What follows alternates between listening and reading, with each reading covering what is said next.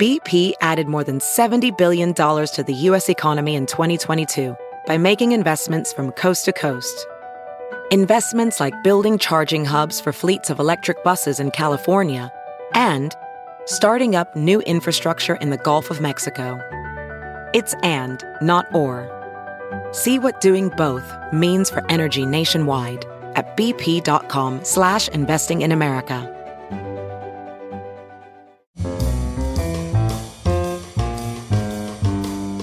For October 2nd, this is Merriam Webster's Word of the Day podcast. Brought to you by Merriam Webster's Unabridged Dictionary Online, America's largest dictionary, now continuously updated. Learn more at merriam-websterunabridged.com. Today's word is deliquesce, spelled D E L I Q U E S C E. Deliquesce is a verb that means to dissolve or melt away. It can also mean to become soft or liquid with age or maturity, and it's used of some fungal structures such as the gills of a mushroom.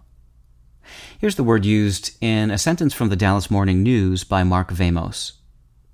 But wait, if you have the brisket, will there be room for the beef rib? There'd better be, because it is a triumph. The salt and pepper coated smoked meat and fat deliquesce into a sort of beef confit. The word deliquesce derives from the prefix de, de, meaning from, down, or away, and a form of the Latin verb liquere, meaning to be fluid. Things that deliquesce, it could be said, turn to mush in more ways than one. In scientific contexts, a substance that deliquesces absorbs moisture from the atmosphere until it dissolves in the absorbed water and forms a solution. When plants and fungi deliquesce, they lose rigidity as they age.